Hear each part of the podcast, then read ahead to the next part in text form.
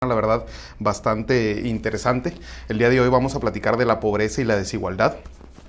Recuérdenlo, yo soy Cristian Conca. Si les gustan estas transmisiones, compártanlas. La idea de estas transmisiones es que más personas podamos entender cuáles son las principales problemáticas de México, de cada uno de nuestros estados, de nuestros municipios y no solamente entenderlas, sino también de qué manera podemos empezar a resolver todas estas problemáticas, porque como bien sabemos hay muchos políticos, hay muchos actores involucrados que a veces dicen las cosas pero se quedan muy cortos en hacer realmente algún cambio o alguna en concreto. Entonces, por eso mismo estamos haciendo estas transmisiones, estos podcasts y estas transmisiones en vivo a fin de que nosotros como sociedad nos podamos concientizar un poco más de cuáles son las problemáticas de México, ¿no? Entonces, el día de hoy vamos a platicar de la pobreza y el crecimiento económico y la desigualdad. De manera general vamos a platicar de qué es la pobreza, ¿no? De por qué sucede la pobreza, es un tema económico solamente. Muchas veces creemos que solo es ahí, que los pobres son pobres porque quieren, ¿no? Uno de los grandes mitos económicos de la pobreza que tenemos en, hoy en día. También vamos a platicar bueno, del, del, estudio que acaba de sacar la Coneval. La Coneval, como bien saben, es un órgano que analiza la pobreza y acaba de sacar un estudio del 2008 al 2018, una década de compilación de análisis de la pobreza, el cual vamos a desmenuzar hoy cuáles son los estados que mejor trabajo han hecho para combatir el rezago, para combatir la desigualdad y aquellos estados que siguen muy, muy atrasados y que siguen sufriendo mucho el tema de la pobreza. Aparte de analizar justamente cuáles han hecho bien las cosas y cuáles no, también vamos a analizar qué tanta relación tienen los partidos políticos que gobernaron en esas entidades, así como qué tanto presupuesto se les asignó y si realmente el presupuesto es una variable importante para poder resolver el problema de la pobreza, porque también eso dicen los políticos, no, no, pues es que no hicimos nada porque no nos cayó suficientemente lana. Entonces, vamos a ver ese tema el día de hoy.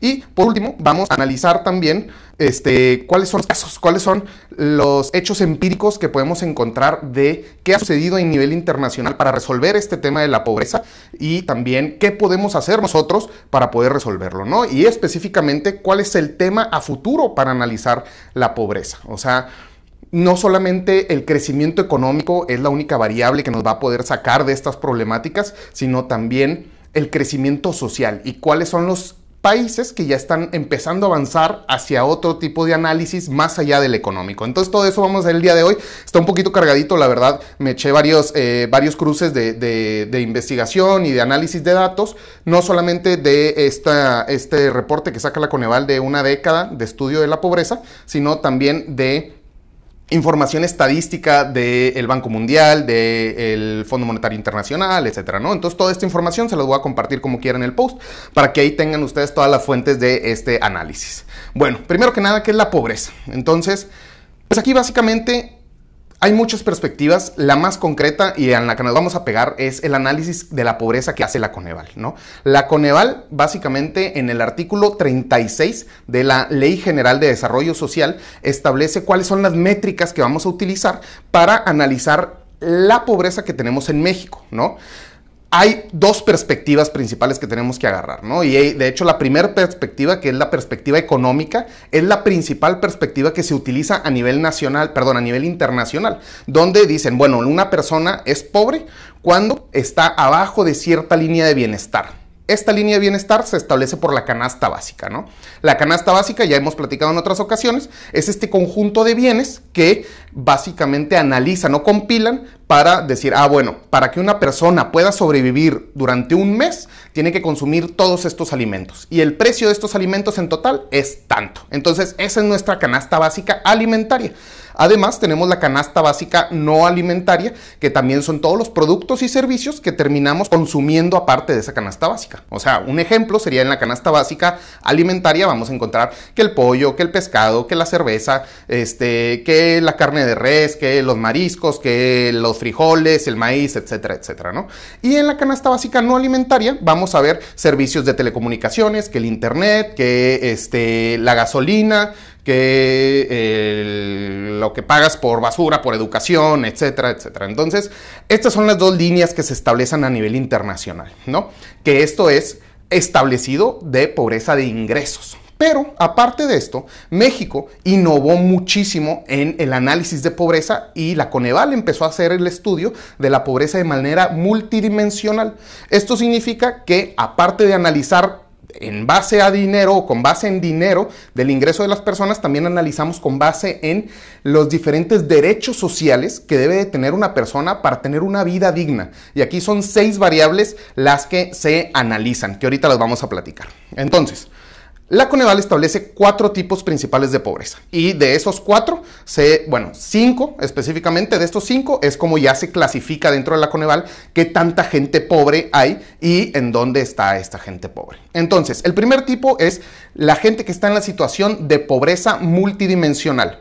Esto significa gente que está abajo de la línea de bienestar, o sea, ganan menos de la canasta básica al mes y aparte tienen una o más carencias sociales de estos seis que ahorita les voy a mencionar. Después tenemos la pobreza multidimensional extrema que no solamente no tienen el suficiente ingreso para la canasta básica, sino que tienen tres o más carencias sociales. Después tenemos las personas en situación vulnerable, donde sí cumplen con el ingreso, o sea, ganan más que la canasta básica, pero tienen al menos una carencia social. Después tenemos las personas vulnerables por ingreso, que no tienen carencias sociales, pero tienen el ingreso abajo de esta línea de bienestar. Y por último, el sector que es las personas que no están pobres y que no son vulnerables, o sea, digamos, los que viven una vida digna, ¿ok? Entonces, primero que nada, vamos a analizar justamente cuáles son estas seis eh, variables multidimensionales que analizamos. Entonces, primero es que la gente tenga acceso a servicio de salud, ¿ok? Que la gente tenga una vivienda digna, ¿ok? Que tenga techo, que tenga piso, que tenga puerta, etcétera. Que tenga acceso a servicios de educación, ¿ok? A derecho a la educación. Que tengan acceso a servicios básicos en su vivienda, o sea, que tengan luz, que tengan agua potable, que tengan gas, etc. Y también que tengan acceso a seguridad social y por último, que tengan acceso a alimentación suficiente de la ingesta calórica diaria mínima por persona, que aproximadamente es entre 2.000 y 2.500 calorías. Entonces, estas son las seis carencias que analizamos. Y justamente si falta una carencia, pues ya estás en situación vulnerable o ya vas a estar en una situación de pobreza multidimensional si tampoco tienes el ingreso suficiente. ¿Ok? Bueno, ahora vámonos a un tema que pocas veces se platica. O sea, ya entendemos qué es la pobreza, ya entendemos cómo se clasifica, ¿no? Si te hace falta alguno de estos seis derechos, que para cualquier persona son básicos, raza. O sea, es salud, educación, vivienda, acceso a servicios, este, seguridad social y, por último, pues ya, son esos, básicamente. Entonces, de estos seis servicios, pues cualquier persona que no los tenga va a sufrir por la falta de estos servicios y van a verse muchas de sus de su contexto afectado por esta falta de servicios. ¿Qué es lo que está empezando a suceder? Nos estamos empezando a dar cuenta que la pobreza no solamente no depende del dinero, sino que también depende de todo este contexto. Por eso la Coneval hace el análisis de estas seis variables sociales o seis derechos sociales a los que deben de tener acceso las personas. Es por esto que se está empezando a analizar también la psicología económica de las personas que viven en pobreza. Dicho de otra manera, que la pobreza es por falta de dinero específicamente, no es porque la gente sea tonta o porque no sepan utilizar el dinero, ¿no?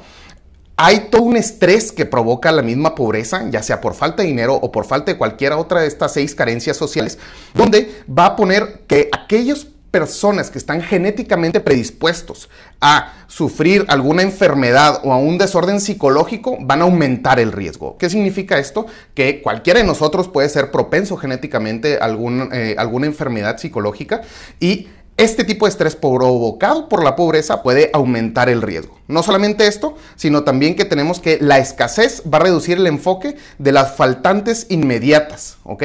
¿Qué significa? Básicamente que yo me voy a concentrar en comer el día de hoy si no tengo para comer el día de hoy. Yo no voy a tener cabeza para analizar cuáles son los pagos de mañana, este, cuál es la perspectiva a largo plazo que voy a tener, cuál es el ingreso, las inversiones que tengo que hacer. No, o sea, tú estás concentrado en, sufrir, en sobrevivir día a día. Y esto es importantísimo porque esto hace que tu enfoque mental no solamente sea estrés, sino es sobrevivencia, totalmente sobrevivencia. Y también se hicieron diferentes estudios, estos son en la India, con granjeros de la India, donde se identifica que el estrés provocado por la pobreza tiene una afectación entre 13 y 14 puntos del coeficiente intelectual, raza. O sea, analizaron justamente en la India como los granjeros usualmente al momento de que tienen su cosecha y venden todo su producto, en ese momento no tienen carencias sociales, en ese perdón, en ese momento no tienen carencia de ingresos y ¿por qué toman mejores decisiones? Porque justamente no tienen el estrés ni la presión en ese momento del ingreso que van a sufrir, ¿ok? Este, entonces, bueno, pues ya dijimos que la Coneval mide justamente aquí en México la pobreza, la pobreza extrema, la pobreza de ingresos y las carencias sociales. ¿Ok? ¿Cómo estamos actualmente en México? ¿Cuál es la situación de pobreza? Bueno, vamos a establecer ahora sí las líneas básicas en las que México se, eh, se, compila el, el, nivel de ingreso, ¿no? Entonces, primero que nada, la canasta básica alimentaria y no alimentaria en México, o sea, las dos líneas de bienestar son de 3.063 pesos mensuales este mes, ¿no? O sea, para que una persona tenga una suficiente dinero para sobrevivir en un mes, tiene que tener 3.000 pesos mensuales, ¿ok? ¿Qué significa esto? Bueno, aquí en México la en estos últimos 10 años, del 2008 al 2018, hemos visto que esto no se ha movido prácticamente, raza. O sea, a nivel nacional, de 49 pasamos a 48.8. ¿Qué significa esto? Que no se mejoró en ningún momento la situación de pobreza. Un momento, gente.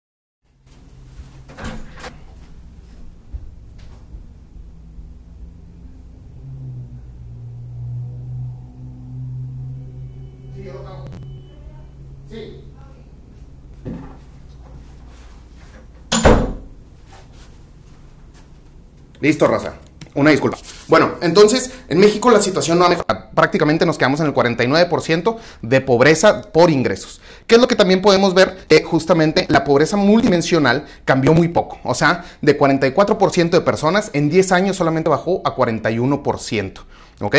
¿Cuáles son los estados menos pobres o con menos pobres de pobreza multidimensional? Esto significa que tienen menos de la línea de bienestar, o sea, ganan 3 mil pesos o menos al mes y aparte tienen una carencia social de las que mencioné. En Nuevo León son 14%, en Baja California Sur 18% y en Coahuila 22%. Esas son las entidades menos pobres de nuestro país. ¿Cuáles son las entidades más pobres? Pues son Chiapas con un 76%, Guerrero con 66% y Oaxaca también con un 66%. Durante estos 10 años ha habido muchos cambios y ha habido entidades que han podido mejorar la situación de pobreza y han podido sacar a mucha gente de la pobreza, ¿no? Especialmente en el norte. O sea, ¿Cuáles son los estados que han tenido un mejor desempeño y que han sacado a más gente de la pobreza? Han sido Coahuila, Nuevo León, Aguascalientes, Durango y Jalisco. ¿ok? Coahuila se mejoró en 22%, Nuevo León también redujo 20% la pobreza, Aguascalientes 19%, Durango 14% y Jalisco redujo la pobreza en 10%. En cambio, vemos la otra cara de la moneda, donde hay entidades que se han empobrecido durante estos 10 años, ¿no? Hay una situación muy, muy precaria, especialmente en Colima. Colima aumentó su pobreza multidimensional en un 36%. O sea, una tercera parte de la entidad raza es más pobre o se fue a la pobreza. O sea, ya dejaron de percibir más de 3 mil pesos y están ganando menos de 3 mil pesos y aparte tienen alguna carencia social.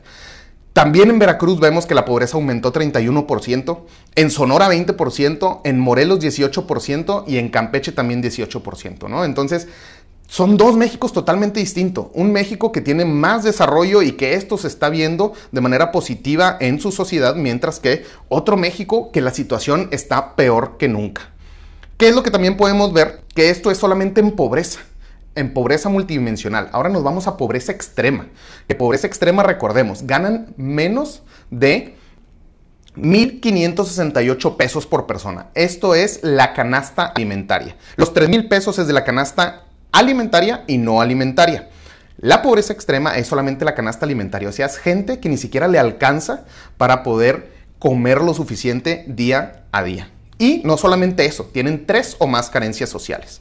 O sea, o no tienen salud, vivienda, servicios, educación, seguro social ¿Ok? Este, entonces, todo esto se ve afectado y claramente va a impactar a la psicología de las personas y los va a orillar a mucho estrés, a mucha presión y a una muy mala toma de decisiones. La pobreza es eso, es mala toma de decisiones. No es que, este, pero todo esto provocado pues por el estrés psicológico económico, ¿no? O sea, no es porque la gente sea huevona o no es porque la gente no quiera trabajar, ¿ok? Eso es importantísimo para entenderlo. Bueno, en pobreza extrema, ¿qué es lo que podemos ver? Que básicamente a nivel de ingresos se ha quedado igual. O sea, la misma gente que ha vivido en pobreza extrema se ha quedado porcentualmente igual. No hemos mejorado en absoluto. Que esto es 16.8% de la población vive en pobreza extrema y lo ha vivido durante 10 años, ¿ok? Vemos que en pobreza extrema multidimensional sí ha salido un poquito de gente. O sea, de ser 11%, ahora es 7.4%. Recordemos el tipo de pobreza son distintos. Uno es solamente por ingreso y la otra es también por carencias sociales. ¿Qué es lo que podemos ver también aquí? Que igual, tenemos entidades que son menos pobres o prácticamente no tienen pobreza extrema. Aquí vamos a encontrar a Nuevo León, Aguascalientes y a Coahuila. De hecho, el caso de Nuevo León es algo que se tiene que seguir muy de cerca y es un caso muy bueno. ¿Por qué? Porque en este caso, Nuevo León redujo en 78% la pobreza extrema. O sea, a este último año, Nuevo León solamente tiene 0.5% de pobres extremos en toda la entidad. Esto es un caso ejemplo a nivel nacional que hay que seguir de cerca y hay que replicar las buenas prácticas. De esto se trata. O sea, al fin y al cabo, la Coneval analiza todo esto para poder sacar las mejores prácticas. ¿Ok?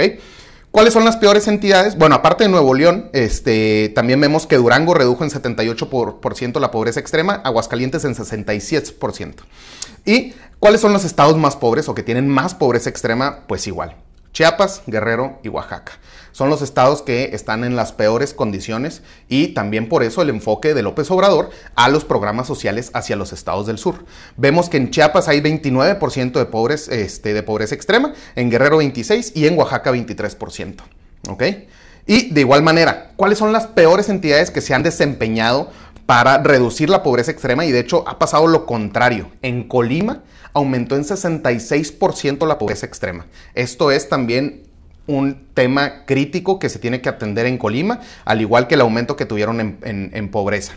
Y también vemos que Nayarit aumentó 15%, en Veracruz 14%, y esos fueron los únicos que aumentaron en pobreza extrema. Lo bueno es que el resto de las entidades redujeron, aunque sea poco, la pobreza extrema. A nivel general, ¿cuáles son las diferentes carencias que se han ido solucionando y cuáles no? De estas seis carencias que analizamos, vemos que lo mejor, lo mejor que ha sucedido en estos 10 años es que la carencia en salud se ha reducido muy, muy importante. De 38% de carencia que había en el 2008, ahora es solamente 16%, que esto ha sido de los programas más importantes del cierre de gobierno de Calderón y de prácticamente todo el gobierno de Peña Nieto. La carencia en viviendas bajó de 17% a 11%, la de educación de 21 a 16%, de servicios básicos de vivienda bajó de 22 a 19%, la seguridad social que esta es de las que más afectan al país, básicamente pasó de 65 a 57% y por último la que menos cambio tuvo fue la pobreza alimentaria, que pasó de 21 a solamente un 20%, donde prácticamente no hubo cambio alguno. Entonces podemos ver que ha habido un mejor manejo o unas buenas políticas sociales para poder atender la pobreza, pero no ha sido suficiente. Y lo peor de todo es que ha sido muy disparejo y desigual en cada entidad. O sea, aquí sí, entidad por entidad, los ejemplos son totalmente distintos. ¿Ok? Bueno, entonces, ¿quiénes son los responsables? Bueno, se hizo un análisis justamente de estos 10 años en las diferentes entidades que platicamos para ver quién estaba gobernando en esos, en esos estados al momento y qué es lo que podemos encontrar que el PRI es el mayor responsable de las dos, de generar más pobreza y de sacar a menos a más gente de la pobreza. O sea, este tiene un 68 y un 64% del tiempo gobernando en aquellas entidades que tuvieron una reducción de la pobreza mientras que tienen un 55 y un 56% de gobierno en las entidades que aumentaron la pobreza. O sea, podemos encontrar que el PRI fue un poco más responsable de sacar a gente de la pobreza que de meter a gente en la pobreza. Pues igual, la lectura es muy pareja, o sea, tampoco es que hayan sido eh, los salvadores del pueblo en estas diferentes entidades. ¿Qué más podemos encontrar? El PRD es el mayor responsable en meter a gente en la pobreza, donde en pobreza extrema aumentó, este, o bueno, su tiempo de gobierno fue de 22%, que fue la mayor responsabilidad de todas las entidades que estuvieron este, en peores situaciones. Y por último, el PAN se encuentra dividido, donde podemos encontrar que de aquellas eh, entidades donde aumentó la pobreza, el PAN gobernó el 28% del tiempo y de aquellas entidades donde hubo una reducción de la pobreza, el PAN gobernó en 25% del tiempo. Entonces, pues aquí no hay una solución concreta de cuál es el partido que puede solucionarlo, que va a resolver estos problemas de la pobreza, la verdad que no. O sea, el PRI fue el que tuvo una mayor participación, pero esto también, al fin y al cabo, no solamente se trata de sacar a gente de la pobreza, sino también se trata de la corrupción, también se trata de la indignación social y también se trata de todos los temas políticos y económicos que están alrededor del combate a la pobreza. No por nada, Rosario Robles ahorita está en prisión preventiva, que ella era de las principales, este, de las principales responsables de todos estos programas que luchan contra la pobreza, ¿no? O sea, pues sí, muy bien, sacas a gente de la pobreza, sacas a gente de la calle, pero pues también vénganos tu reino y se llevan sus comisiones y demás, ¿no? Por eso, al fin y al cabo, los resultados están como están. ¿Qué más podemos ver? Que también qué tanto depende del presupuesto, de la lana que les asignen a las entidades. Sí hay una correlación, pero la verdad tampoco es mucho, o sea, depende más de cómo la entidad hace buenos programas a la lana que le terminan asignando a esas entidades. ¿Qué es lo que podemos encontrar? Bueno, que en Nuevo León, Nuevo León fue la entidad que tuvo mayor aumento presupuestal, ¿ok? Este, y esto obviamente le ayudó muchísimo a poder dedicar más dinero a los programas en contra de la pobreza. Básicamente lo que encontramos es que Nuevo León tuvo un aumento de un aumento presupuestal de alrededor del 43%, Mientras que Quintana Roo fue el que tuvo el mayor aumento presupuestal de un 48%. Mientras que entidades como Tabasco, Campeche, y Tlaxcala solamente, de hecho, tuvieron una reducción presupuestal durante estos 10 años, ¿no? Entonces también podemos interpretar que no es sencillo que nada más porque te den lana vas a cambiar esta situación. Entonces, Nuevo León, gracias a esto, este, digamos que tuvo una correlación, ¿no? O sea, de las entidades que ahora son menos pobres, podemos ver que por cada porcentaje o cada punto porcentual que se le agrega al presupuesto, la pobreza multidimensional bajaba en 0.42%. ¿Ok? En Coahuila es el mejor caso que podemos ver, donde solamente le aumentaron 11% el presupuesto y aún así logró reducir en 22% la pobreza multidimensional. Entonces, estos son los tipos de casos donde hay que ver cómo podemos hacer un uso eficiente de los recursos para beneficiar al mayor porcentaje de la población. ¿Qué es lo que podemos ver? El caso contrario es el de Campeche, donde este, hubo una reducción del presupuesto, ¿no? Este, pero a pesar de eso, digamos, todavía le pegó más, ¿no? O sea, me reducen el presupuesto y aparte la pobreza todavía aumentó. Después tenemos también que la correlación entre las, entidades que aumentó su pobreza. O sea, en, eh, podemos ver que por cada punto porcentual que aumente el presupuesto, aumentó la pobreza 0.09% en estas entidades que se desempeñaron muy mal. Después nos vamos a la pobreza extrema, ¿no? Donde podemos ver que igual, por cada punto presupuestal que aumentaba, hay una reducción del punto 66 de pobreza extrema. Esto es muy bueno porque aquí sí veníamos o vemos un mayor impacto entre más lana, hay un mejor resultado para sacar a gente de la pobreza. El caso más ejemplar es de Tlaxcala, que solamente se le aumentó en 5% su presupuesto en, en esta década, pero aún así logró bajar en 6.1% la pobreza extrema. En cambio, vemos el caso de Colima, donde le dieron 25% extra de presupuesto y aún así estamos viendo los resultados. Hay 65% más de pobreza extrema en esa entidad, a pesar de la lana que recibieron. ¿Ok? ¿Qué es lo que podemos ver? Que el aumento presupuestal de un punto porcentual, pues no afectaba prácticamente a eh, sacar a gente de la pobreza en esas situaciones. Lo más destacado de todo este análisis de entidades es justamente que Nuevo León se está empezando a perfilar para ser el primer estado también en eliminar la pobreza alimentaria. Ya eliminamos la pobreza extrema, sigue la pobreza alimentaria. Pero pues todo esto también depende de las políticas públicas que se hagan, ¿no? Y pues al fin y al cabo, por quién vayamos a votar para gobernador en el 2021, que tenga un enfoque social, ¿ok? Este, ¿Qué es lo que también podemos ver? ¿Cómo se combate la pobreza? Pues aquí es el punto principal de esta plática. Tenemos esta idea de que la pobreza va a salir si aumentamos el PIB, el Producto Interno Bruto de un país, que son cosas totalmente distintas, raza. O sea, no totalmente distintas, pero lo que mide el PIB es la capacidad productiva, es qué tanto puedes producir en un periodo determinado de tiempo, ya sea durante tres meses o durante un año en tu territorio. O sea, Nuevo León tuvo un PIB de 5%. Pues eso lo único que significa es que podemos producir 5% más que el periodo anterior. Es eso. No estamos hablando de desigualdades, no estamos hablando para qué sirve eso que produciste, se utiliza bien lo que produciste, lo que produciste ayuda a, a la sociedad. Nada de eso. Nada de eso se analiza. Entonces, ¿qué es lo que podemos ver? Que también muchas veces se utiliza el PIB real per cápita. El PIB real per cápita lo que analiza es cuánto puede producir una persona en un país o en un territorio determinado. O sea, simplemente nos dice, oye, ¿sabes qué? Pues el PIB per cápita de México es de 2 mil dólares, pues eso significa que cada mexicano tiene la capacidad productiva de 2 mil dólares al año. Eso no significa que sí los produzca o que los haga de manera eficiente o que eso que produce ayuda. Simplemente es la división de toda la población del PIB. ¿Ok? Este, ¿Qué es lo que podemos ver? Bueno, pues que el crecimiento sí ayuda, pero simplemente lo que estamos analizando es la cantidad de recursos, no la igualdad ni la distribución de esos recursos. ¿Y cuál es la principal manera de que aumentan eh, este desarrollo económico? Es usualmente por inflación o por aumento de capital. ¿Qué significa esto? Por aumento de capital es que si tengo una fábrica, ahora tengo dos, entonces ya puedo producir más, ¿no? Eso ayuda al PIB. Y por innovación es que con los mismos recursos puedas producir más cosas. Esto ya sea por alguna innovación tecnológica, por una mejora en procesos, este, etcétera, etcétera, ¿no? Entonces, esas son las dos maneras en las que usualmente se da un mayor crecimiento económico.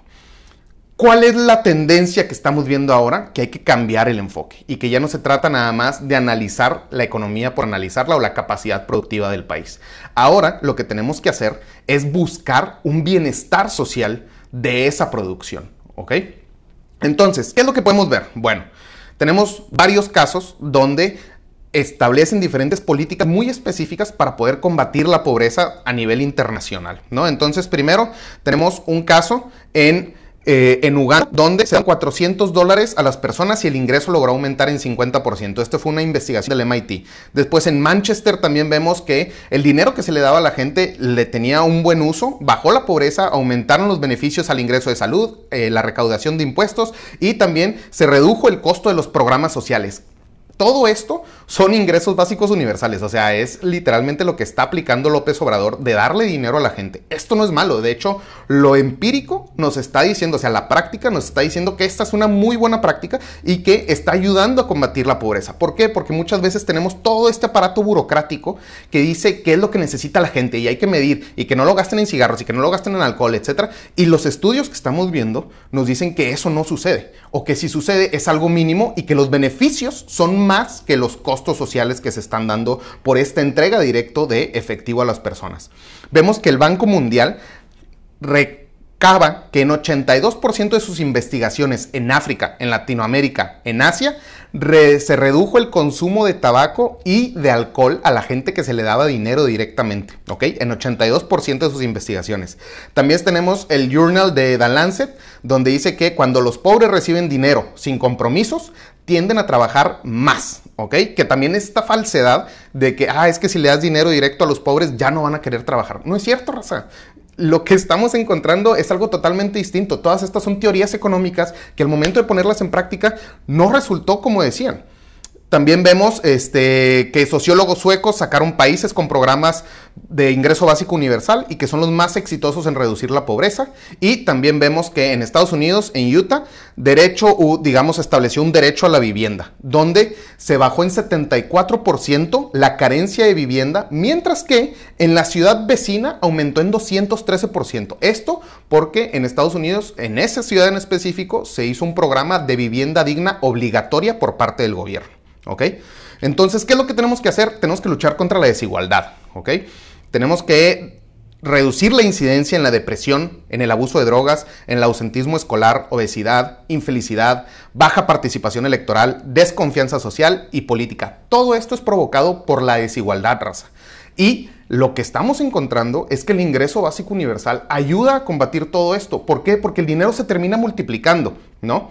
Entonces, ¿cómo podemos ver? O sea, el PIB hay que dejarlo de considerarlo como si fuera la solución o como si fuera la medida perfecta, ¿no? O sea, todos estábamos traumados porque solamente crecimos en 0.01% del PIB, no hubo recesión técnica, etcétera. Todo eso, raza, la neta, son cosas que están en el aire, ¿no? O sea, ah, pues ya producimos menos que el, el trimestre anterior.